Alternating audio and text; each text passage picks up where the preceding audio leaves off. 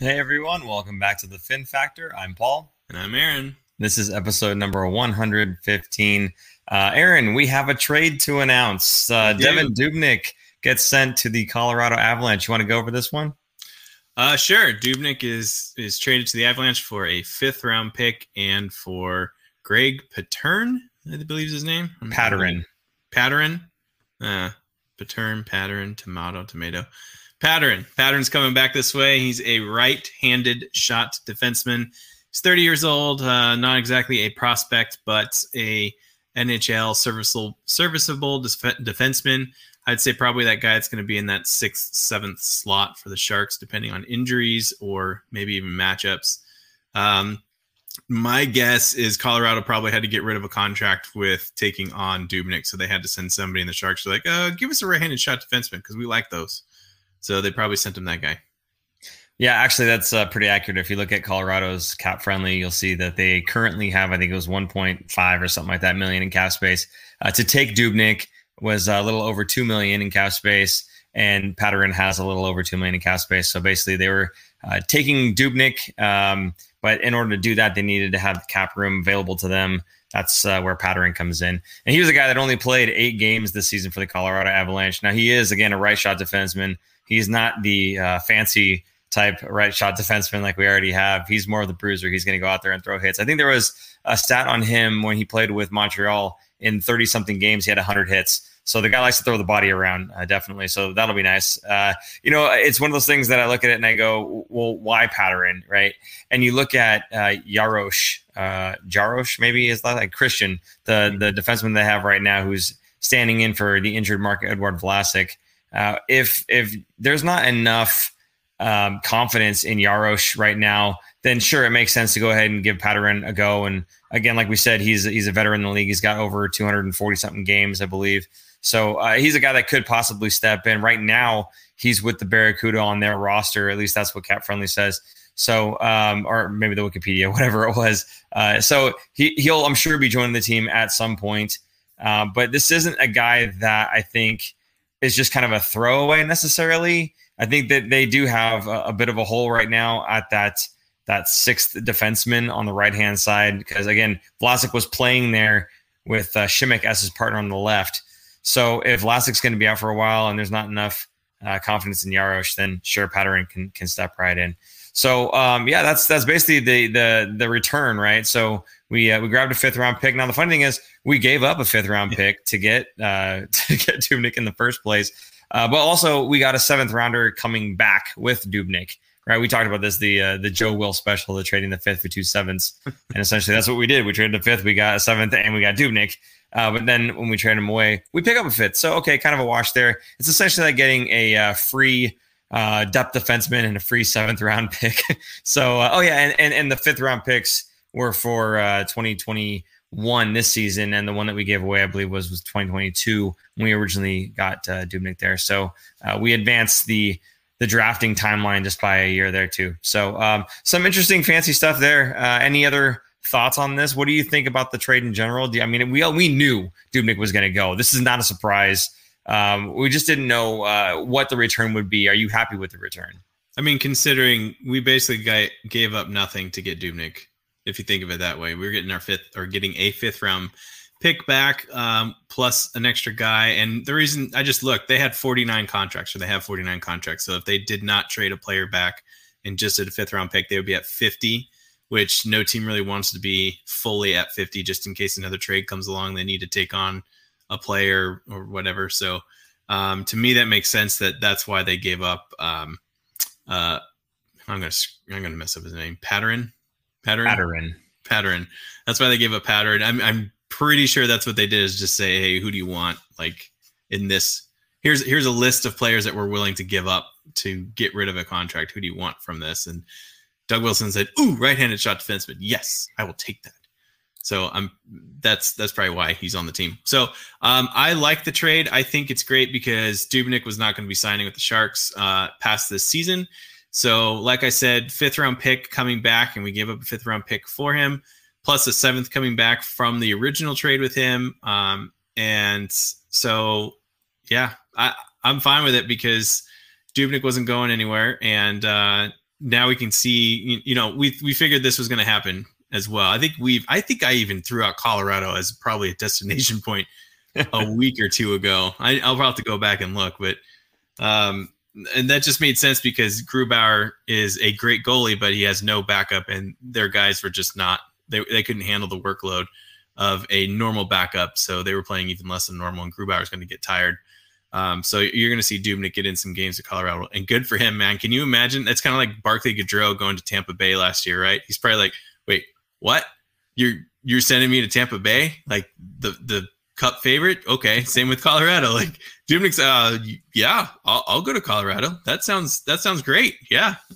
Yeah, no, kind of the same reason I thought uh, Taylor Hall had signed in Buffalo was to be able to say, okay, just trade me to a contender. Like I, you know, I know this team ain't making it, and I'll get my my pick uh, of the teams uh, later on. So, uh, you know, we have a uh, super chat here from none other than Lundy. Thank you, Lundy, again for supporting the show. And, of course, Pateryn for Braun. He wants Braun back, I'm telling you. Uh, yeah, no, uh, I, I could I could see maybe using Pateryn uh, in a, a deal. There's there's really no tie there. So, um, who knows? Maybe they end up using him for something else uh, down the road here uh, in the next, well, two days down the road, I guess. But uh, for Braun, I don't think so. But uh, who knows? I know uh, you're certainly hoping for that, but uh, I, I doubt it, Lundy. Thanks anyway. But we do appreciate the support for the show. Thank you so much. Uh, let's see, Zinxie, who goes next? Oh, yeah. Hey, guys. Been a while. How you guys been? Zinxie, we've been great. Um, as, as good as, well, for me, I can speak for Aaron. But uh, I'm, I've been doing well. Thank you for asking. Uh, there's a whole lot going on with the Sharks right now. So it's some interesting times. We'll see the next couple of days what shakes out. Uh, but as as far as who goes next, that's kind of actually the next topic here. If you're ready to move on to it, Aaron, uh, trade trade deadline is Monday, not today, Saturday.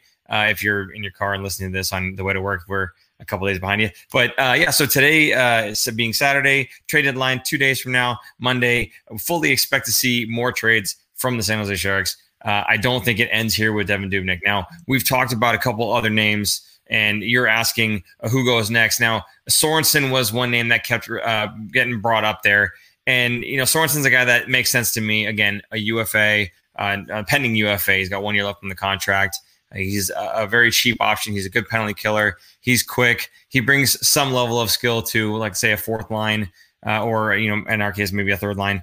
But um, he's one of those guys that I could definitely see on the move. I don't know that Sorensen is the guy necessarily that the Sharks want to re-sign Uh, past this season anyway, so to be able to trade him and get something for him uh, would be would be good for the Sharks. Now, I had speculated before that maybe it makes sense to sign him just to have him uh, as a contract that's available for Seattle to pick up because you have to have a minimum requirement. But I'm sure they could fill that in other ways. So uh, maybe maybe Sorensen isn't a guy that they are looking to re-sign. In which case, again, he's a guy that's on the block now, Aaron. Um, how do you feel about Sorensen? Do you think he's a guy that could maybe get, be on the move? And if so, what do you think could be the return for a guy like Sorensen if Dubnyk is getting a fifth? Ooh, that's a good question. Um, to me, Sorensen's going to be for a team that kind of needs to maybe shore up their fourth line and or penalty kill more than anything else. Penalty kill probably more important than anything. And I think they're gonna, the Sharks are going to try and showcase him, or they were trying to. Um, they do have a game on Monday, but at that point, the deadline will be over. So this was it for – in terms of showcasing any of their players. Um, Sorensen, I would say I'd be happy with a fifth round pick, I guess. If they got anything higher than a fifth, I'd be, how about this? I'd be okay with the fifth round. I'd be happier with anything else more than that. Like a fourth or third, I'd be shocked.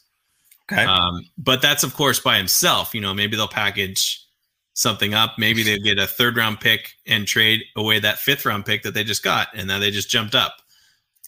I got it. I got it. Uh, I'm going to make Lundy happy with this one. They'll package him with Pateryn to get Braun. Yeah, not going to happen. The super chat to do that.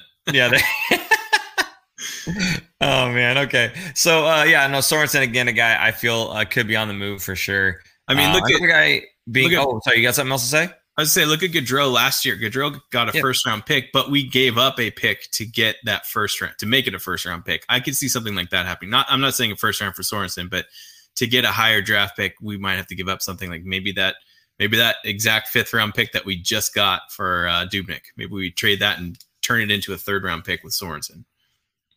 Yeah, no, definitely could see that. That that would make a whole lot of sense. Any opportunity for them to take assets and move up higher uh, in the draft, uh, one hundred percent, especially because that's kind of the M O right now, right? They said they're going through a reset. They're not going to be acquiring assets. Like, that's the thing with Pateryn. Pateryn, again, why it feels more like just a move to kind of take that salary, because not only did the numbers not work out unless they had salary coming back, um, but it just seems like that's the M O, right, was to to put some salary on, to add some draft picks. Um, and that's exactly what they did. So um, the, the other guy that we were talking about, though, uh, Matt Nieto. Now, Nieto was an interesting one because he's injured right now. Um, I, I had saw something, I can't remember where it was, maybe in The Athletic, um, where they were talking about Matt Nieto and whether or not it would be problematic, the fact that he's injured right now and he hasn't been able to play for a while.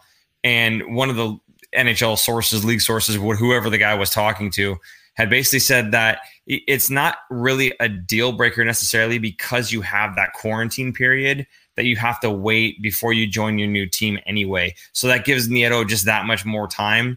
Uh, so if normally he'd be out for two weeks, two more weeks, we should say, if there was that one week quarantine period, then it's really only, he's only one week away from being able to play with that team. So it's not like it's a total deal breaker. Now, I'm sure it's not something that teams look at and are just totally okay with, but it doesn't hurt nearly as bad. Now, Nieto, again, very fast, a- another penalty killer guy. For me, more skilled and more refined than Marcus Sorensen. I think he could bring a bigger return than a Marcus Sorensen could. Um, what are your thoughts now on Matt Nieto? Is the injury too much to see him get moved, or uh, are the teams willing to maybe look past that? Well, if he's going to be coming back within a week, I think the teams would be willing to look past that. Um, he's had a broad work. It's not like he's one or two years into the league, or, or you know, four years or less in the league. So his history speaks for himself. Um, he does seem to get hurt. He's kind of a smaller guy anyway, so maybe that will maybe that will kind of deter it. But I think um, if he's only a week away, he's going to have to quarantine anyway. And I don't think it's two weeks. I think it's only about a week now, depending on depending on the team, I guess. Even if he goes to Canada, I don't think it's two weeks anymore. So um, I don't know what the injury is. I don't think they've ever said. Obviously, it's usually upper or lower body, but uh, we have no idea if it's if it's long term. So maybe that hinders things. Maybe that's why we won't see him get moved, is 'cause maybe he's going to be out for the rest of the season, and why would anybody take him on? So um, yeah, I, I would say, though, he's definitely worth more than Sorensen. So I could see him bringing back a third round by himself, probably a third round pick, third or fourth round. I could see. Yeah, I would agree with you on that one. I think he's definitely more valuable, um, and uh, could bring back a, a better haul, if you will. Um, the other guy I wanted to talk about here before we move on to the big one uh, was uh, Patrick Marleau. Now, the, the thing about Patrick Marleau is I had seen somewhere um, where they were talking about if it makes sense for another team to want Patrick Marleau, or if any other teams would even want Patrick Marleau in the first place. And kind of the the thing they were saying about it was, you know, what Marleau brings, they have other, most teams have other young prospects that are in the pipeline that can do basically the same thing. Like right now, Patrick Marleau is playing on that fourth line. Now he is centering that fourth line, but there's a lot of teams that have some player in the pipeline that can play fourth line minutes. So to make a trade for Patrick Marleau, maybe not the biggest desire for a lot of these other teams, or it's not a guy that's going to plug a hole that they can't plug themselves. The only thing I have to say that counters that is that Patrick Marleau has so much more experience than any of those young guys. Now, he may be able to do the, the same things or play the same way uh, as those younger uh, players, and those younger players can maybe have some growth, obviously, as they get more minutes in the N H L. But if you're looking to make the playoffs and you're looking to make a push, having that veteran presence, especially on those fourth lines, to kind of shore up, you know, your entire roster top to bottom, I think is very important. So I could definitely see Patrick Marleau still being on the move. And the, the nice, or sorry, not the nice thing. The interesting thing about Patrick Marleau, obviously, he's just a few games away now from breaking the record, uh, Gordie Howe's record of most games played in the N H L. So again, if, if this is something that's going to happen, uh, we're going to miss out on him getting that record broken in teal by, you know, days, uh, which sucks, but Uh, kind of is what it is. Now, I know you've got some thoughts on Patrick Marleau here, so I kind of want to flip that over to you. What do you think about Patrick Marleau? Is anyone interested? And again, what do you think maybe he'll bring? I I just don't see teams that that would be interested. Um, it's unfortunate because I feel like I've watched him, you know, we've been watching him play this whole season, and he's, he doesn't seem to be, I mean, obviously he's not the player that he used to be, but um, still as effective as he used to be compared to a younger up and coming guy that has more potential.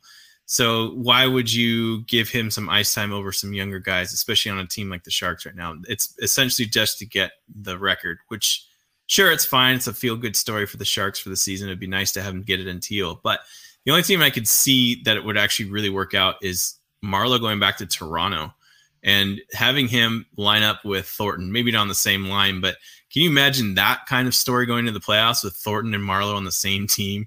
Uh, it's kind of like when Ray Bourque went to the Colorado Avalanche back in the late nineties to get a cup because he never won one in Boston. Um, so I, I feel like the media would eat that up, especially being the Toronto, Toronto Maple Leafs.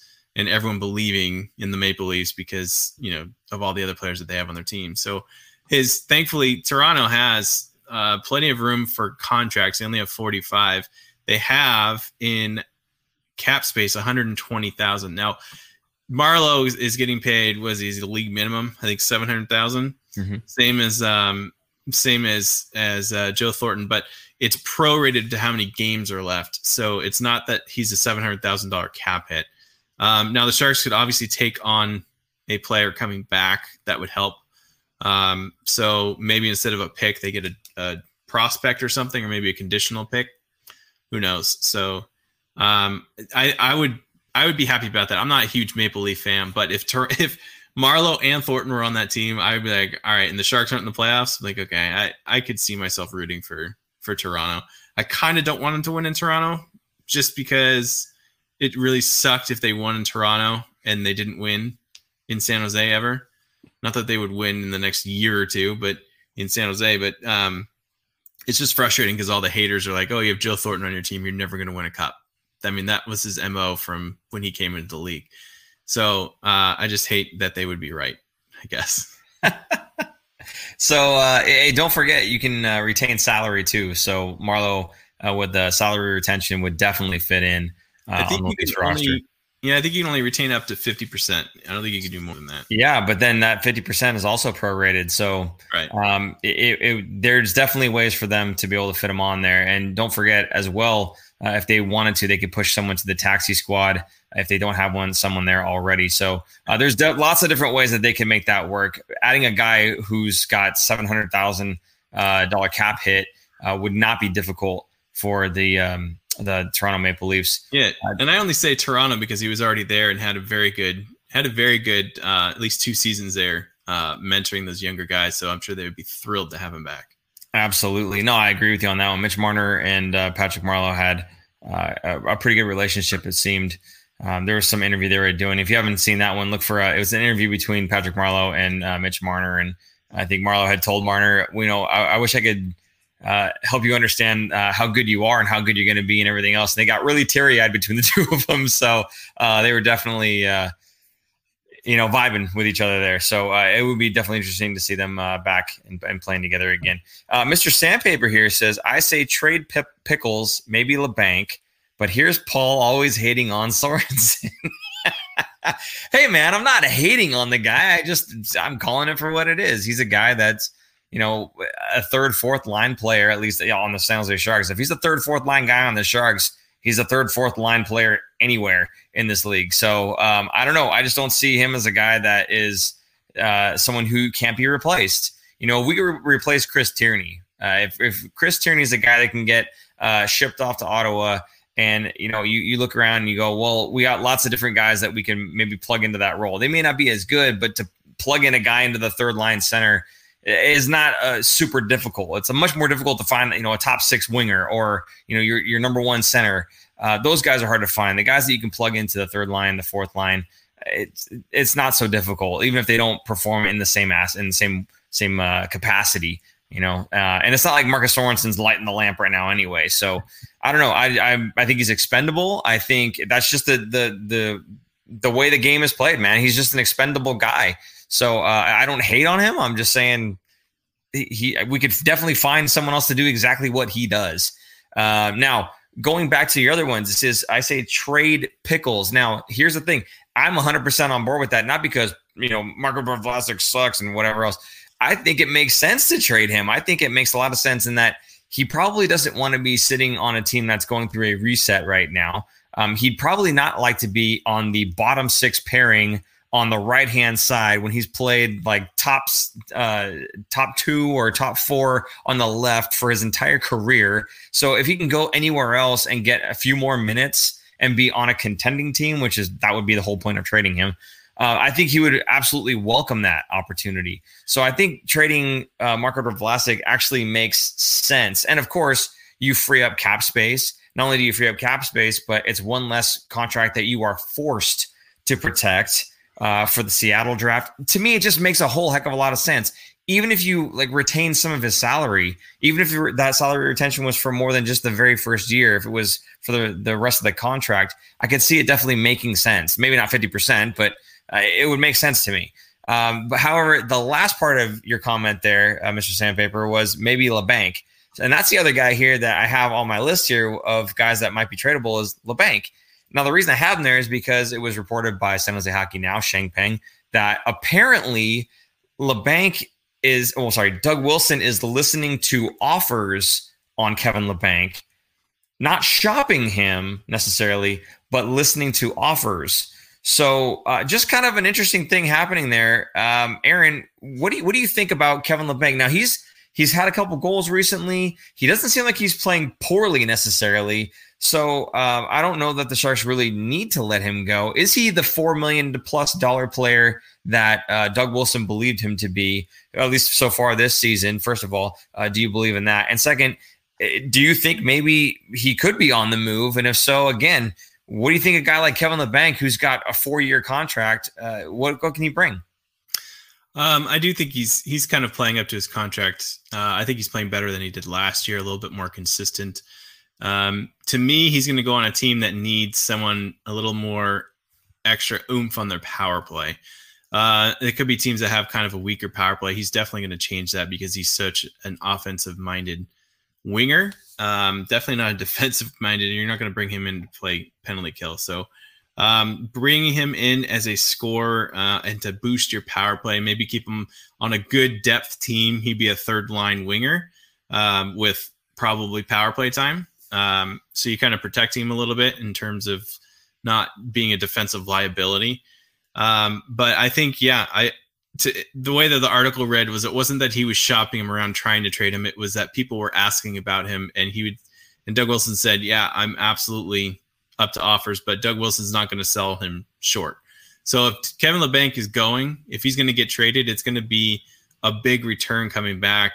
Big as in maybe a second round pick plus a prospect, um, maybe a bad contract coming back the other way. You know, bad contract is in something that is comparable to what Labanc has, so four-ish million dollars um, for a guy that's probably just either hurt or not playing or not good. So um, I, I could see him getting moved if the price is right. And I feel like we kind of talked about this earlier.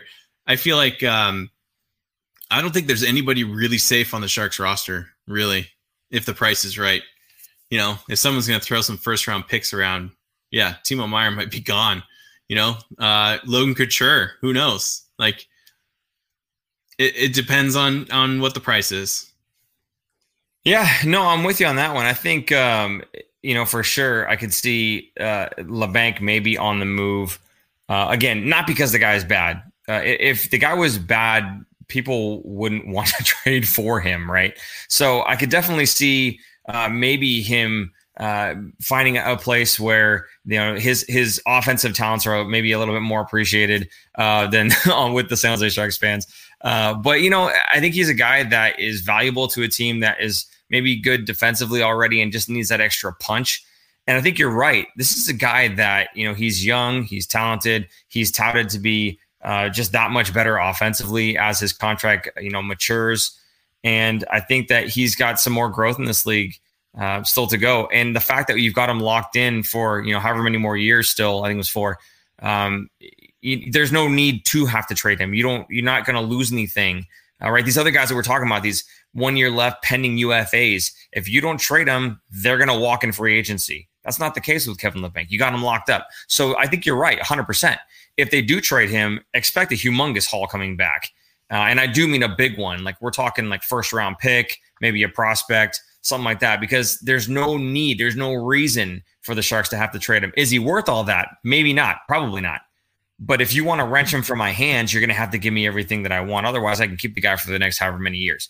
So um, I think that is is kind of an interesting one. Just the fact that um, you know, teams are calling about this guy. Apparently, uh, I don't know what the source was necessarily, but Sheng Peng was reporting it, and usually Sheng's uh, pretty bang on. He's got good sources. So uh, if if he's talking about it, then it's a real possibility here. So interesting stuff coming out of San Jose Sharks camp. Uh, Aaron, are you ready to kind of squash all the, the trade talk here? Or did, was there another comment that you wanted to pick out here that had anything to do with trading before we start talking about the uh, three-game uh, week that we just had?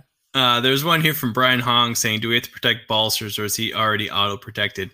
That's an interesting one because uh, he actually has three more games remaining to be eligible to be drafted in the Seattle draft. So if the Sharks happen to sit him, put him on the taxi squad, send him to the minors, Uh, so that he doesn't get those three more N H L games, then they wouldn't have to do anything. But I think they are going to protect him. From the way that he's played, to me, he is a guy that the Sharks uh, kind of got lucky that he was on waivers from Ottawa and they picked him up. And he's, I think he's been one of the more consistent and dangerous players for the Sharks in the last, you know, since he's joined. Um, I think, I think he looks great out there. And I think uh, he definitely has a spot in the lineup for the Sharks for, for, going forward. Now he is, let me look at his contract right now. I think he's a, he's an R F A after this season. So they're going to have to sign him to an extension um, or a contract uh, at some point, and then they'll have to protect him. So I think that's going to happen. Um, and if that's the case, then they're going to have to sign somebody, another forward, and not protect them, because you have to, you have to expose so many players. There's so many rules here.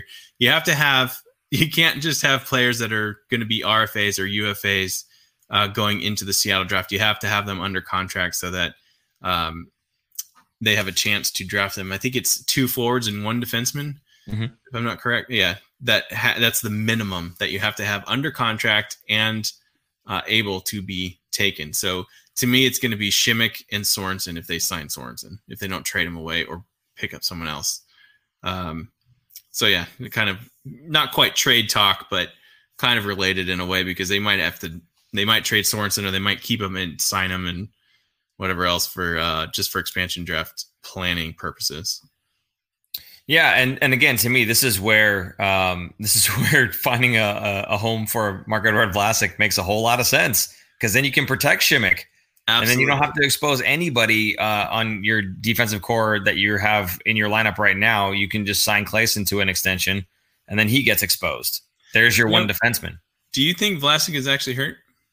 Or are they holding him out of the lineup for a possible trade? Yeah, um, that's, you know what? That's a very interesting question. Uh, and I've definitely thought about this before. The the, the second he got injured, um, I was thinking this exact same thing. It, but I feel like if there was a trade in the works, it wouldn't take them this long to figure it out. Having said that, when was the last time Devan Dubnyk got a start, right? So mid, they were holding him out from uh, because of trade talks, because of potential trade talks. They didn't want him getting injured.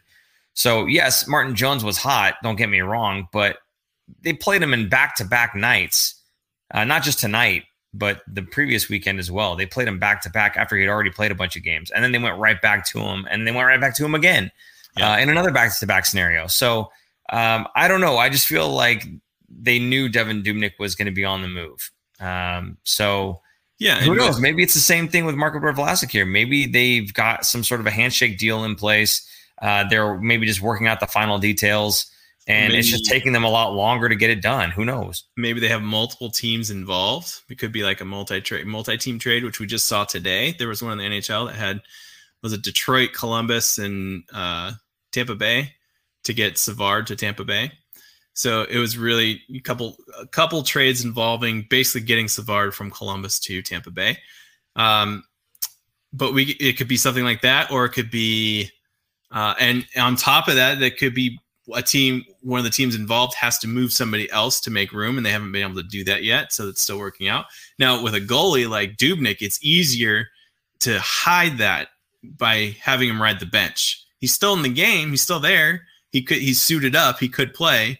but he's riding the bench and Jones is starting. Whereas a defenseman, you can't sit him during the game. You're obviously you're going to be down a defenseman, but um, to me, it makes sense that you're you're sitting him because you have something working. Or maybe in, another option is there could be like one or two teams that are interested in him, and uh, Wilson is just kind of bidding his time to kind of get the price up higher, try to get you know trying to get what he wants. Because also in that article that you mentioned from uh, San Jose Hockey Now, uh, one of the was it scouts or or somebody laughed when they said uh, Doug Wilson was looking to get the most out of his players, because everyone kind of rolls their eyes and go, Doug Wilson always overvalues his players and tries to get too much for them.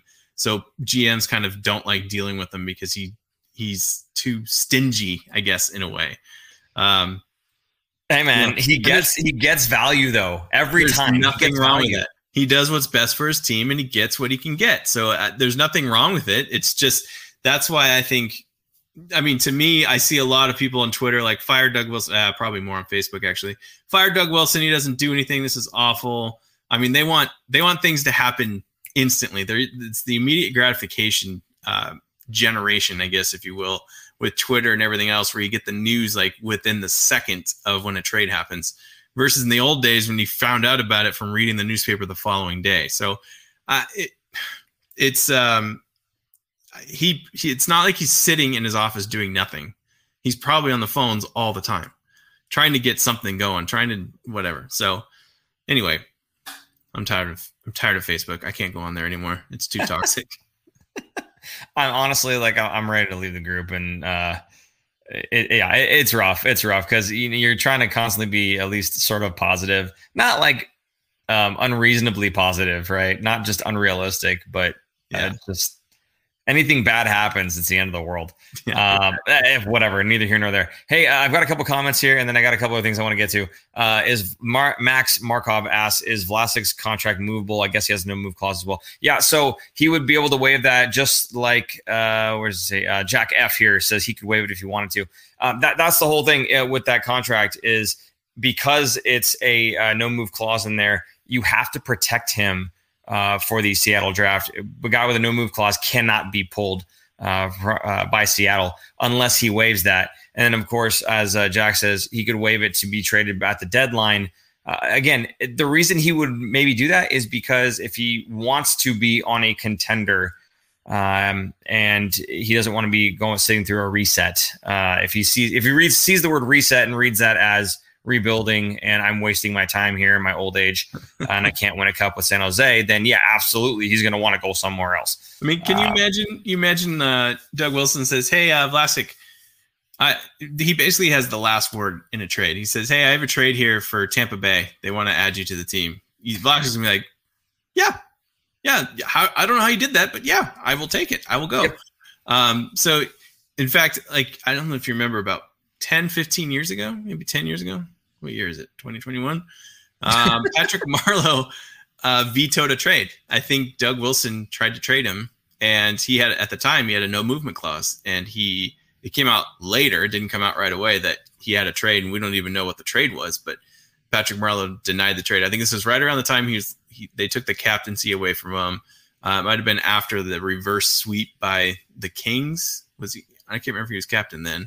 Yeah, thanks. Anyway. Uh, Get on with it. Whatever. whatever. Okay, uh, all right, all right. We'll get on. Um, I want to get to two things here. Both of them are uh, Venmo, actually. Uh, we've got some uh, some support coming from the folks that are using Venmo here. Um, one that I didn't get to, I think, Well, actually, no, it was it was uh, Ethan Clark got uh, a, a contribution to us. It was after our show last week, uh, so it wasn't during the show. Um, he just happened to see it after the fact and decided to, to hit us up. So uh, thank you, Ethan Clark. He says, go Sharks. So we do appreciate that. Absolutely, go Sharks. Uh, that's what we're here for. That's what we'll always be here for. Um, and then Robert Spittler in the last seven minutes here also says, thanks for the show, guys. I hope the Sharks can win the next two in a row to sort of stay alive. That is the most cautiously optimistic sentence I've ever read in my life. Thank you, Robert. I do appreciate that. We appreciate uh, your continued support for the show. It's not the first time uh, you've taken advantage of Venmo, which, by the way, for anybody else, if you want to support the show using Venmo instead of Super Chat, you can do that by uh, tipping us on at Venmo at The Fin Factor. And that's our, our handle there, at The Fin Factor. So uh, if you'd like to do that, we would be most uh, graciously uh, accepting of your, your donation. So uh, we do appreciate all of the uh, contributions that we get from all of our viewers. You guys are awesome. Uh, we couldn't do this without you. Uh, love you guys. Thank you so much. Uh, okay, so then let's see. That was both of those guys. Okay, so we got the the Venmo stuff out of the way. Again, thank you to anybody who has contributed to the show. Uh, let's go ahead and move on. Aaron, three games this week. Um, I can't remember who it was I was talking to in the last show. I told them I'm expecting four out of six points. He said there's no way we're getting four out of six points. Uh, I was wrong. I, I was wrong. We got two out of six. Uh, I'm, I'm not going to sit here and just apologize because I said I was going to, and I'm not, I'm out of my word. Uh, so I'm not doing that, but, um, you know, you take a look at the, the, the Ducks, the loss of the Ducks was five one. That was just a game that was just all around horrible uh, by the San Jose Sharks. It was just ugly. Nothing was clicking. This was not the Sharks that we've seen uh, dominating over the past, you know, uh, three weeks or so uh, where they've just been racking up wins. Um, and especially against the Anaheim Ducks team. So this was just kind of one of those games where just nothing was working. And if you look prior to this game, the Sharks, again, had taken four out of the five games that they had played against the Ducks, again, prior to this game. Um, so, you know, if you were to tell me that, you know, we would end our season series of six games against the Ducks having four wins and six losses, I'd be okay with that. Now, again, we have more games against the Ducks coming up soon, uh, but at least for that stretch, that's still, you know, it's a, it's a positive record against that team. Now, you're going to lose to teams that you should beat. It's going to happen. Not all the time, but it's going to happen now and then. You're going to lose to these teams. And I had heard somebody saying, well, how are you expecting them to do anything well in the playoffs if they can't even beat the Ducks, right? And I'm going, well, pump your brakes, because, again, we just, prior to that game, they won four out of the five. So it's not like we can't beat the Ducks. We've been beating the Ducks. We just lost that one. So, um, again, for me, that game was just ugly. I don't know if there's anything in particular you wanted to go over or talk about about these games. I know we're not really trying to do recaps on, on games much, but uh, if there was something in particular that you wanted to point out about it, we can certainly talk about that now. Uh, I mean, they got two more games this week against Anaheim, so if they could win those two games, oh, wow, I'm really out of focus. If they can win those two games, then um, so blurry. um, they're going to be right back in that hunt, and um, people won't be talking about this blowout blowout game. I mean, to me, blowouts, whatever. It happens every once in a while. It's not going to be that bad. Uh, not as bad as this blown out picture right here. Um, but uh, it was an ugly night, and it happens to the best teams. Uh, you, you look around the league, and you'll see even worse uh, beatdowns than this one. Um, we've seen a lot of like eight, nine plus goals in some games, so it wasn't as bad as I guess as it could have been. Uh, but yeah, the Sharks did not look good. Uh, they tend to just not play very well sometimes against these lower level teams. Um, you watch them play against Minnesota, Saint Louis, and and even Vegas. I feel like Vegas has to really de- try and dig down deep to beat the Sharks. Like, it's just not, um, I don't know, it's not an easy win against the Sharks for the Vegas Knights. And and to me, I think. Um, That I don't know. When they get to the playoffs, I feel like the Sharks will be able to be a little bit better if they are to make it. Um, at least kind of give. They're not going to get swept, I guess I should say. How about that? Sure, sounds good. So uh, as the camera has now shifted to me, I'm going to uh, talk for a bit to give Aaron an opportunity to fix his blurry self. Aaron, I think uh, maybe it's not you. It's just everybody watching is not wearing their glasses because you look fine to me. Um, so uh, Aaron uh, has dipped his camera in Vaseline, Mister Sandpaper says.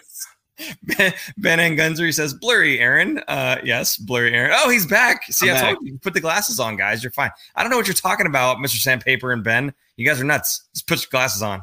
Uh, Ben, before that, actually says bubble team that will be on the wrong side of the playoff picture. Worst spot to be in. Absolutely, that is the worst spot to be in. To be the best of the worst, uh, if you will, to have the lowest percentage chance of getting uh, a high draft pick. Um, and and not making the playoffs. It's, yeah, that's just obviously one of the worst places to be in. So we'll see. You know, I mean, there's, again, a couple more days left. Trade deadline. Who knows who's on the move?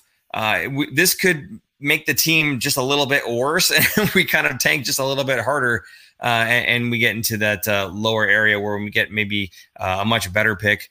Uh, who knows? Or perhaps we make some trades and get some uh, addition by subtraction in some areas. And, you know, maybe some guys kind of step up to the plate and we kind of squeak in. Who knows? So, um, you know, it's it's it's an interesting spot to be in. But again, I, I agree with you. If we end up as fifth in the division, that is absolutely the worst spot that the Sharks could possibly be in. So, uh, Ben, I one hundred percent agree with you on that one. Uh, let's see here. We've got... Oh, yes. Lundy wasn't Pickles out versus the Ducks. That's the one I wanted to bring up, too. Uh, yeah, one hundred percent. Pickles was out against the Ducks, and we did get beat. And, in fact, the games that we've had without Pickles, uh, one win, two losses. Is that a coincidence? I don't know. I mean, we've had playoff games where you play without Vlasic, you lose, period. Um, we've definitely seen that before. Uh, Aaron, what do you think? Is is Vlasic missing from the lineup affecting their ability to win? Because prior to those, this last stretch of three games, we were actually doing really well. And then all of a sudden, you know, one and two. So what do you think? Yeah, I don't, I don't think uh, he's not the difference maker anymore. He's not that uh, X factor of when he's out of the lineup, the Sharks just don't play as well, because the Sharks sometimes just don't play as well, even when he's in the lineup. So it's not on him anymore. Um, I, I don't know. I think, to me, he's been on the Sharks for so long. I, I think, uh, another reason I kind of want to see him get traded is I like the guy. I think he's still very effective and good defenseman in the league. He could just need a change of scenery, you know, just get out of San Jose and go to another team and thrive. And he's not going to be uh, a top pairing defenseman per se, but he's definitely, I think, should be in the top four. And right now, as you said earlier, he's playing on his offside uh, on the right-hand side, and he's a left-handed shot. So it's not an easy thing to do. Uh, you're asking a guy, a veteran guy, to kind of redo his his thinking that he's been doing for so long and been so good at. So um, he's been kind of handicapped in a way. Um, he's been okay, but for seven million dollars now, I think a change of scenery would be great for him. Uh, I think he could still be an effective defenseman, just probably somewhere else. Um, but yeah, being right now on the Sharks, he's a seven million dollars defenseman that's with third pairing minutes. That's not good. It's not good at all. Yeah, no, I, I agree with you on that one. I wish, uh, I, I wish that he was kind of still that seven million dollar defenseman, um, the the shutdown guy. I don't think he's as bad as everyone makes him out to be, but I think a lot of people tie his performance to what he used to be able to do and to his dollar amount. And if he's even just a little bit below that line, again, Facebook groups tend to overreact. He sucks. He's terrible. So um, I, I don't know. I, I'd like to see him maybe doing a little bit more than he has been able to do recently. But again, I see him playing alongside Shimmick, and I think they've done a pretty decent job. Uh, again, prior to these three games, which he wasn't a part of, the, the Sharks actually had played quite well. So, um, you know, as the team continues to gel and play better as a five-man unit, uh, I, I think he's, again, a part of that five-man unit, and he's kind of still making them a better team. Uh, while he's on the ice. Now, uh, Jarosz, uh, I don't know that he's a guy that you can really rely on right now. Um, we'll have to see. We'll have to see what shakes out with him. And again, maybe Vlasic is on the move. Maybe that's why he's out. Uh, but if he's not on the move and he comes back in, you can bet that Jarosz is not taking his spot. I don't care um, how bad you think uh, Marc-Édouard Vlasic might be playing anybody who's out there listening right now. Uh, if it's Vlasic or Jarosz, I'm pretty sure Vlasic's t- uh, taking the job. So um, is what it is. Aaron, let's zoom past the rest of these games. Uh, Kings, we win uh, five to two in the second game here. Uh, that was a really awesome win. Uh, everything was clicking on that game, certainly. Uh, all lines seem to be contributing, playing hard, skating hard, moving their feet. Lots of really good stuff happening in that game. I think I was very impressed with uh, Kevin Labanc specifically in this game. Again, a guy that may be potentially on the move in terms of Uh, some some trade rumors and whatnot, Shang Peng reporting. So um, I think, you know, he's a guy that has been stepping up and, and playing quite well. I know a lot of people, including us, have been very, um, you know, uh, what's the word I'm looking for? um, we, we've been hard on him, I guess, you know, so uh, we, we've been um, you know, saying he's not exactly the type of player that we were hoping that he would be. He's not worth the amount that he's getting. Uh, a lot of criticism is the word I was looking for. Thank you. Uh, we've been criticizing this guy quite a bit. So in that past game, though, you know, he was doing everything right. He's been throwing the body around a lot more actually recently than I remember him doing. So um, maybe that's just another way, you know, if I can't be good defensively, I can't be very good in the defensive end, at least let me go ahead and try to throw my little tiny body around, uh, just like Marcus Sorensen, taking some inspiration there, I'm sure. So, so that game, I'm looking at the stats. He had three hits. Yeah. Only Balsers had more with four. And then uh, Ferraro also had three. Everyone else had two or one. Uh, how many do you think Meier had? Meier? Well, if he didn't have three or four, he had two. One. One. One. Okay, yeah. No, see, Timo Meier needs to be throwing that body around. Uh, maybe he just doesn't have the opportunity because he's not nearly as fast. But, uh, yeah, finish I don't know. Checks, figure it out. Man. Finish What's your that? check. He needs to finish his checks. Rudolph one hundred percent. Balsers and Kevin Labanc are out hitting you. Come on. Well, Come on, okay, man. To be fair, Balser is at five foot eleven and a hundred and something, one hundred ninety. I forget what, how many pounds he is. Not very much. He's a speedier guy, but that's part of his game. That's just what he does. He runs around and hits. Um, I really like. Slow. No, no, he's not. Not well. Come on, you've seen him skate. Well, I, compared to Balser's, he's slow, but I mean, he's not. It, it's not like you're watching uh, uh, Lucic running around trying to hit somebody. You know, like. He doesn't have concrete in his shoes. He's not that bad. Fair enough. Well, I'd like to see him do more, just like you, one hundred percent. Uh, so, yeah, so the, the they beat the Kings uh, five to two. Now, tonight's game, uh, they lose to the Kings four to two. Uh, one of the interesting things here, uh, and you can go back and talk about Jones, but Koshenosh, uh, which, by the way, it is Koshenosh, uh, and Randy Hahn confirmed this uh, during the telecast there. Uh, and I had something I had said a long time ago, like it's not Koshenosh, it's not Coronar. The coaches keep saying it wrong. Uh, it is Koshenosh. So um, that's how uh, he says, if you want to say it right, that's how you say it. So there you go. Um, he gets his uh, first N H L action ever. And uh, he looked pretty good, actually. I was pretty impressed with the, the young guy there. So, uh, you know, who knows? Maybe he steps in, uh, has a pretty good rest of the season, and then they kind of see where he goes from there. Now, if he does really well, maybe he becomes the backup going forward. If he doesn't, maybe he goes back to the A H L for a little bit of seasoning and, you know, then you're looking at, you know, having to get a backup solution or uh, Melnichuk, I believe is how you say that one. Uh, maybe he steps in uh, for next season as the backup. Who knows? But uh, for tonight's game, at least, uh, you found a very, uh, not so much interesting, but a glaring difference uh, between uh, tonight's game and last night's game. Go ahead. Uh, there's just some differences. I think to me, Martin Jones made a lot of saves on Friday night that kept the Sharks in it. Big saves. Um, that really, you could see the frustration on a lot of the, the L A players' faces. So I think um, that was a big difference. And he did have a few big saves, but goals two and three against him tonight, there was nothing he could do. They were left alone in front of the net. He had no chance.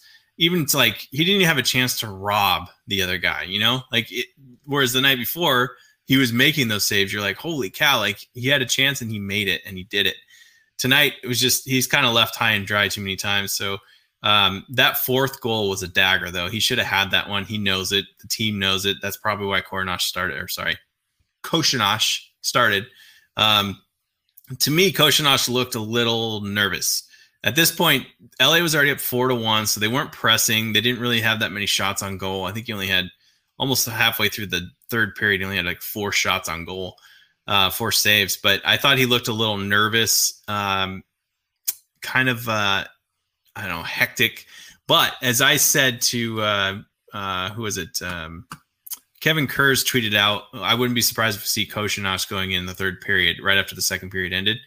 And I said, you know, it's kind of better for, I think it's better for a goalie to do it that way, where you get just a period of action. You kind of get the nerves worked out. And I felt like he had a lot of nerves tonight. Like you could tell he was just not as sharp as he probably normally is. Um, but you kind of, you build some confidence in him where he's kind of like, yeah, I mean, he shut out L A. They didn't score on him. So he's, he's kind of like, yeah, I belong here. Like, I feel good being in the N H L. I belong. I feel like I'm one of the, one of the club. And now when he gets an actual start, he's going to have more confidence going into that game than he would if it was his first ever N H L experience. Um, so I'm glad they put him in there, and I'm glad he obviously didn't give up a goal. There's a couple chances where it was a little dicey, but um, I thought he, he did okay. I thought it was all right. I think it was his, Max just asked, is this his first N H L game for Koshenosh? I think it was, right? He's never yeah. played in the N H L. Yep. Yeah. First start. No, and, and not first start, I should say, but first N H L action. And you're absolutely right. You know, uh, throwing a guy in in a game where you're already down, I think by the time he went in, it was four to one, I yeah. believe. Mm-hmm. Um, so going in, uh, there's nothing to lose there. Whether or not you get shelled, it doesn't matter. Your team's already down three goals. So, um, you know, there's there's a lot less pressure on the guy. Um, whether he had nerves or not, I mean, Aaron Aaron seems to, to think that he had uh, lots of nerves playing there. So, um, it, you know, again, like he said, get those jitters out in a game that really doesn't matter at this point because you're down by three goals. If you happen to step up and play amazing, great. Uh, if you don't, uh, shake it off. Don't worry about it because we're going to lose anyway. So, um, yeah, no, I, I think it's a great opportunity for him. Um, and, you know, to get a little bit of action to see what N H L speed is like and N H L shot is like. Taking a shot, I think the first shot that he faced was against Kopitar. Um, can you imagine, like, the, the first shot that you save is against a guy like Anze Kopitar? Uh, that's, a, that's you know, pretty incredible stuff. So, mm-hmm. um, you know, good on him. And we, like Bob Bugner said, we're going to see more of Koshenosh uh, for the rest of this season. Uh, maybe not outplaying Martin Jones necessarily in terms of games played, uh, but certainly going to have some more starts for him as the season goes on. And that makes sense because Martin Jones can't play the entire rest of the season and somebody's got to. So unless we're making a trade for another goaltender, um, it's going to be Koshenosh and maybe uh, Melnichuk gets a start here or there. Okay. So moving on from those games again, this week, the Sharks go one and two. They only pick up two points where I felt they should have had four at the very least. I figured they're going to drop one game, but I didn't realize that they were going to drop a stinker in uh, against the Ducks, but is what it is. Uh, now, let's look at, look at the standings. There are four points out of a playoff spot right now, uh, according to you, because you filled that that point in for me. Thank you very much. Um, and then, we, you know, the other thing to, to point out here was the strength of schedule. Now, there was a chart that came out talking about which teams had a harder schedule and which teams had an easier schedule. Surprise, surprise. The teams that had the easier schedule were the really good teams. Why? Because you can't play yourself. Uh, that's a big part of it, right? So uh, it's kind of an interesting metric to kind of throw out there. It's, you know, oh, if you're the best team, let's imagine there's only two teams. Usually when you try to figure these things out, you take it to an extreme. So instead of having eight teams, just think of it as two teams, okay? Um, if you're the best team and you're playing against the worst team, you are always going to have the easier strength of schedule. So, yes, of course, when you're the better team, you're going to have the easier strength of schedule according to those numbers. So, for the Sharks, yeah, we're kind of not exactly in the playoff picture, so we're going to have a harder schedule anyway. Now, granted, we're still playing against teams like Colorado and Vegas, but um, I think we're a much better team than we were at the beginning of the season. And I think we can beat a team like Saint Louis. We could beat a team like Arizona. So if the strength of schedule is factoring in that Arizona and Saint Louis are better than the Sharks in terms of their points gathering from their wins uh, versus the amount of games played, that I think those numbers are maybe a little bit off, a little bit skewed. So I don't know. I don't know if I, I see our schedule as necessarily the second most difficult schedule uh, in all of the Honda West division. So um, I, I don't know. I, I think that there's still an opportunity for the Sharks to make it to the playoffs. Whether or not they should is a completely different conversation. Uh, they may find themselves beating these teams and just getting enough points to make playoffs. So uh, I don't know. If you're crossing your fingers, I, I know that you, that you are not, Aaron, crossing your fingers for that. But I don't know if if uh, maybe some folks in the chat are crossing their fingers, uh, looking for for that, uh, the, you know, for them to get some wins and maybe make the playoffs. In fact, why don't we do roll call right now while we kind of finish talking about this, and uh, we'll say, you know, where where are you watching us from? Okay, and then uh, do you not do you think necessarily, but do you want this to be a playoff team? Do you believe that they'll they'll make it into the playoffs, and do you actually want them to be there? For for me, it's I I mean, anytime you get playoff hockey, I'd much rather see playoff hockey. Um, even if we get bounced in the first round. Now I know, I know we don't get the first, uh, you know, the high first round pick. I get that, but uh, I don't, okay, go ahead, Aaron. You're shaking your head. Go ahead. What? I I just I don't think it's not worth it. I mean, if the Sharks get bounced in the playoffs in the first round, what's the point? Um, it's going to be such a fight to get in, I think. Uh, all these teams are going to be playing better and better hockey because it already is becoming playoff hockey right now just to get in. Um, I'm looking at the schedule and looking ahead, and we play Colorado four more times, but it is the last week of the season. Colorado might be so far ahead that they don't care about those games. They might even rest some of their players, maybe even rest Grubauer. So we might not even see um, Grubauer that much. Their their number one goalie. Maybe we see Dubnyk actually in a lot of those games. Um, so that that's kind of doable. I think I'm looking at the Vegas ones, those three Vegas ones. I think the Sharks could win one, maybe even two out of those three. Um, the Ducks, they should beat. Those two games should be theirs. Arizona, they should beat. That should be theirs. And they got Arizona again at the end, the last two games of the season. It might even come down to those last two games. Now, if you look at the standings, they don't, unfortunately, play Saint Louis anymore, and Saint Louis is in that fourth spot. Uh, the Sharks are only four points behind Saint Louis with a game in hand. So if they were to win against um, Anaheim, they are only two points out of a playoff spot after that first game. So yeah, it's doable. Arizona's right there ahead of them. Arizona has forty-three points to the Sharks forty. So um, it's doable. I just don't think that they should do it. Sonic Tonic, my man. Yeah. Yes, always. Let's dance. Get to the dance. You have a chance. If you're going to say, uh, no, we should probably just uh, not make playoffs because maybe we'll get bounced in the first round or we'll probably get bounced in the first round, then why are we playing hockey? What you know, the Sharks here? are going to win. The Sharks are going to win because they're going to get into the playoffs, and every team they play is going to somehow get a COVID outbreak, and they're just going to have to play their A H L team, and the Sharks will win. There you go.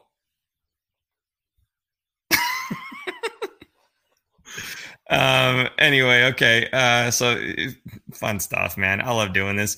I see lots of uh, really uh, lots of folks saying Bay Area, San Diego, San Jose. There's Thailand again. Ben in Thailand. Get in or be very bad for high draft pick. Okay.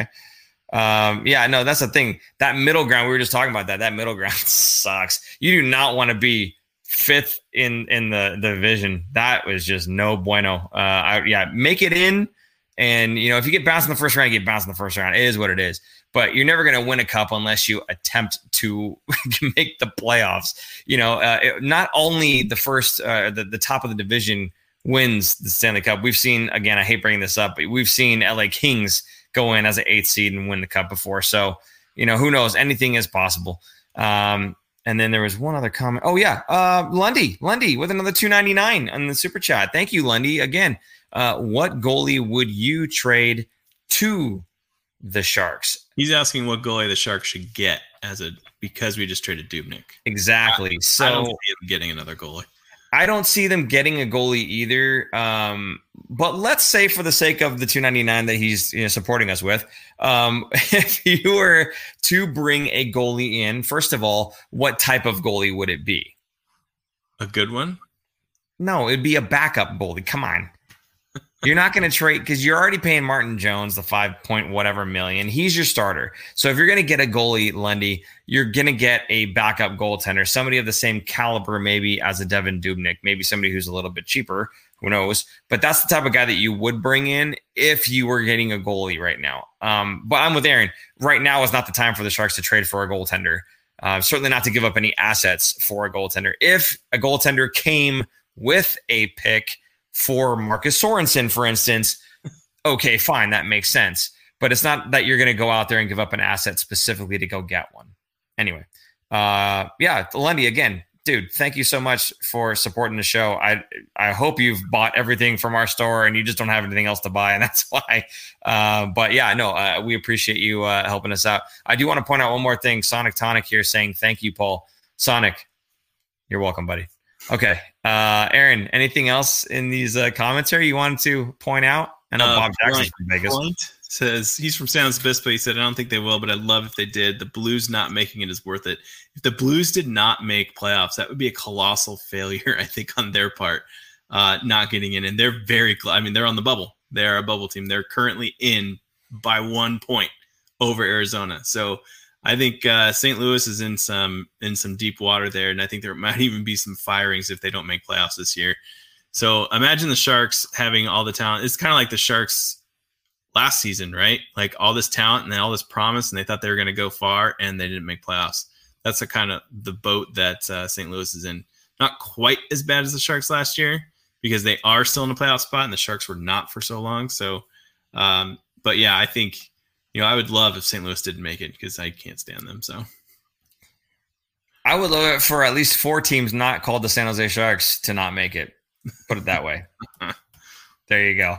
Okay, Aaron, let's talk about next games here. Uh, Monday against Anaheim, Wednesday against Anaheim, both games at seven thirty. And, of course, we'll be doing the show uh, after the second game right around ten fifteen. Um, but I, I made a note here, um, possibly after a trade, depending on the size of the trade. If it's a Marcus Sorensen for a fourth, uh, we're probably not going to drop everything and pick up and do a show. Uh, but uh, if it's something huge, then, you know, we'll we'll try to jump on quickly and be there for you. Otherwise, just expe- expect us right after the game on Wednesday. Aaron, these two games, do I even need to ask what's expected here? It's four points. It needs to be four points. I mean, Anaheim could be selling a lot of their pieces right now too, so they're going to be missing a lot of their, I guess, relied upon top end guys. Um, I think Raquel was one of them. Like, there's a bunch of rumors of, of people getting shipped out of Anaheim, so they're going to be a shell of a team with a lot of. They do have a lot of prospects, but I don't think they're going to be um, ready to to be that good, um, at least in these two games. So I think the Anaheim team is going to look a lot different between today and when the Sharks play them on Monday. Um, the Sharks probably too. Who knows? Because we think more trades are coming. So it'll be a weird game. Yeah. No, I, I definitely think more trades are coming, and it'll be interesting to see who gets plugged in. Uh, like you said, for both teams, because, uh, you know, Anaheim certainly has guys that are uh, could potentially be on the move, uh, just like the Sharks. So, uh, no, I think you're going to see two completely different rosters um, for, for both teams. Uh, as as compared to the last time these two teams met just uh, earlier this week. So, okay. Um, I don't know. Again, for me, I'm looking for four points out of this, just like you. Uh, there's no reason that we can't get the four points. I know we had a loss against the Ducks, and whoever it was is going to hold it over my head, uh, and that's okay. But, uh, you know, again, we're we're up four two on the, the season series against them. I really feel like we should be up six two. Uh, once we get done with uh, the eight-game series. So we'll see how that goes. Uh, we but, did end up beating L A six to two in that series, which is that makes me feel good. That makes me feel yes. really good. I mean, if they if they won tonight, if they came back and beat them, can you imagine ending the series seven to one? That would have been so demoralizing for L A, because L A still thinks of themselves as a playoff team that they should be in the playoffs. Um, but no. Yeah. The Sharks put a, a big no to that one. It's great. I love when Drew Doughty is mad at the Sharks, especially. and and we'll end soon here, but I just want to say it one more time. L A traded a pick for Brendan Lemieux, okay? A pick. What does that mean? That means they feel that they are a playoff team. When you're trading a pick to get Brendan Lemieux, you think you're a playoff team. I don't know what they're drinking, consuming, or whatever it is that they're doing out there in L A. Uh, they are not a playoff team. I will be shocked if they make it back into the playoff picture. Absolutely shocked. Um, but, yeah, no, not a playoff team. I said what I said. I'll say it again. That was a huge mistake. Unless Brendan Lemieux has years on his contract and they're thinking in the future, fine. Uh, but if he's a U F A, or maybe he's an R F A and they retain his rights, again, fine. Um, otherwise, no, you don't. You don't trade a pick for for a fourth liner um, unless you think you're a playoff team, and you're not a playoff team. I'm sorry. Uh, they're going to find themselves selling somebody off. Trust me. Uh, before this uh, this trade deadline passes, there, there's going to be at least one trade. Uh, out of uh, L A for sure. In my opinion, there should be. If there's not, I don't know what's going on in L A. They're crazy. Okay. Um, let's see. Any last second comments here? Poor Sorensen. According to Fin Factor, he is three fourths out the door already. Ben, I'm sorry, dude. It's just the business. He's a pending U F A and a fourth line guy on this team. Like, there's no reason that you can't replace him with anybody else. First of all, wait a minute. Why is the blame going to me here? Number one. Okay. Number two, um, why do you like him so much? Why, why can't, why do you want to keep the guy so badly? I don't get that one. Uh, so I'm giving you another thirty seconds to respond to that uh, before we end this show. So while he's typing his response in there, we're going to go ahead and put this last thing up again, guys. The forty percent off sale at the fin factor dot com is ending in two days, the trade deadline, April twelfth. Super Producer Jason, do you have that graphic for me? There it is. forty percent off site-wide, store-wide. Support the fin factor dot com because that is what you're doing. You're supporting us. Uh, the guys like Lundy doing it through the Super Chat. We appreciate you. Uh, the Venmo uh, money, Robert Spittler, uh, and, and everybody else who's uh, helped us out, contributing to the show through Venmo. We appreciate you guys doing that. Please feel free to kind of bundle that up and then use it at the fin factor dot com instead. Get yourself a shirt. Get yourself a hat. Support the show. Uh, in the same way that you're doing, only get something for it, right? Uh, we have some premium t-shirts. They're now just fifteen dollars. Uh, the snapback hats are just eighteen dollars. Again, high quality stuff. We did not skimp on this. And the sticker packs, of course, just uh, three dollars. So, uh, and you get three of them. So basically a dollar a sticker, uh, very small price to show your fandom for this, the, the Fin Factor. And of course, all items are currently in stock. However, we do have a limited supply because we have them uh, in stock. They, they are actually in our, our hands, if you will. So once we're out of them, we're out of them. It's not like we just have unlimited supply.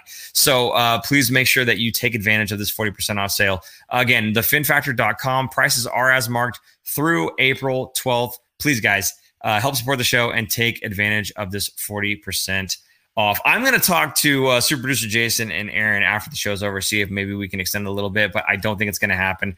Uh, so uh, see what you can do about maybe uh, heading over there within the next uh, two days and uh, pick yourself up something really nice. Okay, great. Let's see. Uh, Ben comes back with, he is replaceable, no doubt. Then Ben, what are you arguing with me for? Oh, my goodness. Hey, man, I love you. Okay, if you're in that chat right now and you're chatting with us and making this fun, uh, thank you so much, uh, even if you contradict yourself with your, your own statements. uh, Lenny says, thanks for the link, Jason. Oh, yeah, there you go. Uh, Super Producer Jason, put it right in the chat there. Okay. Um, oh, and Zinxie, see you later, guys. Glad to be here again. Hopefully some Chell twenty-one from time to time. I would love that because you are phenomenal and I am not, and I need all the help that I can get. Um, okay. I love playing, I love playing with Zinxie because I just pass him the puck and he just scores. He does. You just give him the puck. You spin around everywhere. I don't understand how yeah. you do it. Uh, I would like for you, Zinxie, to record your hands uh, whilst playing the game so I could see what your thumbs are doing because it's magic. Okay. Uh, that is uh, all we have for tonight. I know we went uh, pretty much far past that hour there. Uh, so again, thank you guys so much. Anybody who contributed to the show in any way possible, uh, we certainly do help, uh, appreciate you guys. And uh, oh, he uses a Game Shark. Yeah, Super Producer Jason thinks you cheat, Zinxie. uh, yeah, no, we we appreciate uh, all of the uh, contributions, both uh, monetarily as well as in the chat. I mean, the chat is a big part of this show. You guys giving us your comments, your questions, things like can Burns stop the laser stretch passes, please, uh, from John John. I mean, those are very important to, to spark conversation. So uh, we want to say thank you, as Sonatonic has said, thank you guys right back to us. So again, thank you. So for Super Producer Jason, I'm Paul. And I'm Aaron. And we will see you guys Wednesday night. The more you know. If not sooner. Thanks for tuning in. If you like this episode, check out our other content, especially interviews. You can interact with us directly through social media at The Fin Factor and on Instagram at Fin Factor. And don't forget to join our live streams on YouTube. Visit our website at the fin factor dot com, where you'll find all of our episodes as videos or podcasts. You'll also find our exclusive merchandise to help support our show.